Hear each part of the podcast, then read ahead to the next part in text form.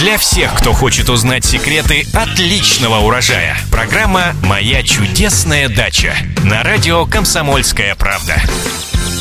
Здравствуйте! В эфире программа «Моя чудесная дача» и я ее ведущая Екатерина Рожаева. И, как всегда, в это время мы отвечаем на ваши многочисленные вопросы о том, что растет, цветет, благоухает и плодоносит. В студии радиостанции «Комсомольская правда» наш постоянный эксперт, научный сотрудник НИИ овощеводства защищенного грунта Маргарита Васильева. Маргарита, здравствуйте! Здравствуйте!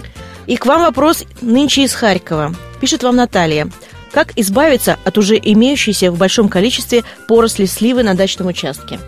Но, к сожалению, поросль сливы – это бич, я думаю, всех, у кого растут сливы, потому как прививают их, как правило, на э, дикорастущий тернослив, который, собственно говоря, и дает поросль многочисленную, от которой избавиться очень тяжело, и этот будет процесс борьба долгая, это будет ее выдергивание с корнями и выкапывание, потому что другого, в принципе, не существует метода, потому как а, корни разрастаются у сливы, и от этой части корневой системы идут, идет вот эта вот поросль.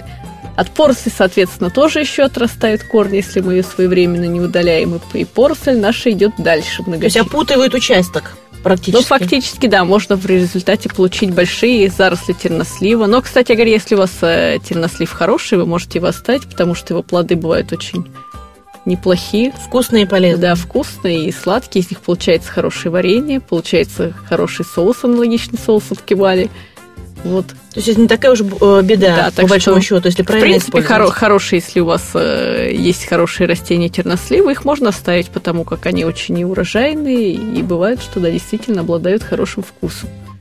Спасибо большое. Напоминаю, задать свои вопросы, а также прочитать ответы на них вы можете на нашем сайте kp.ru в разделе «Моя чудесная дача» в рубрике «Эксперты». А мы с вами прощаемся. С вами были научный сотрудник НИИ овощеводства защищенного грунта Маргарита Васильева и я, Екатерина Рожаева. Новые ответы в новых программах. До свидания.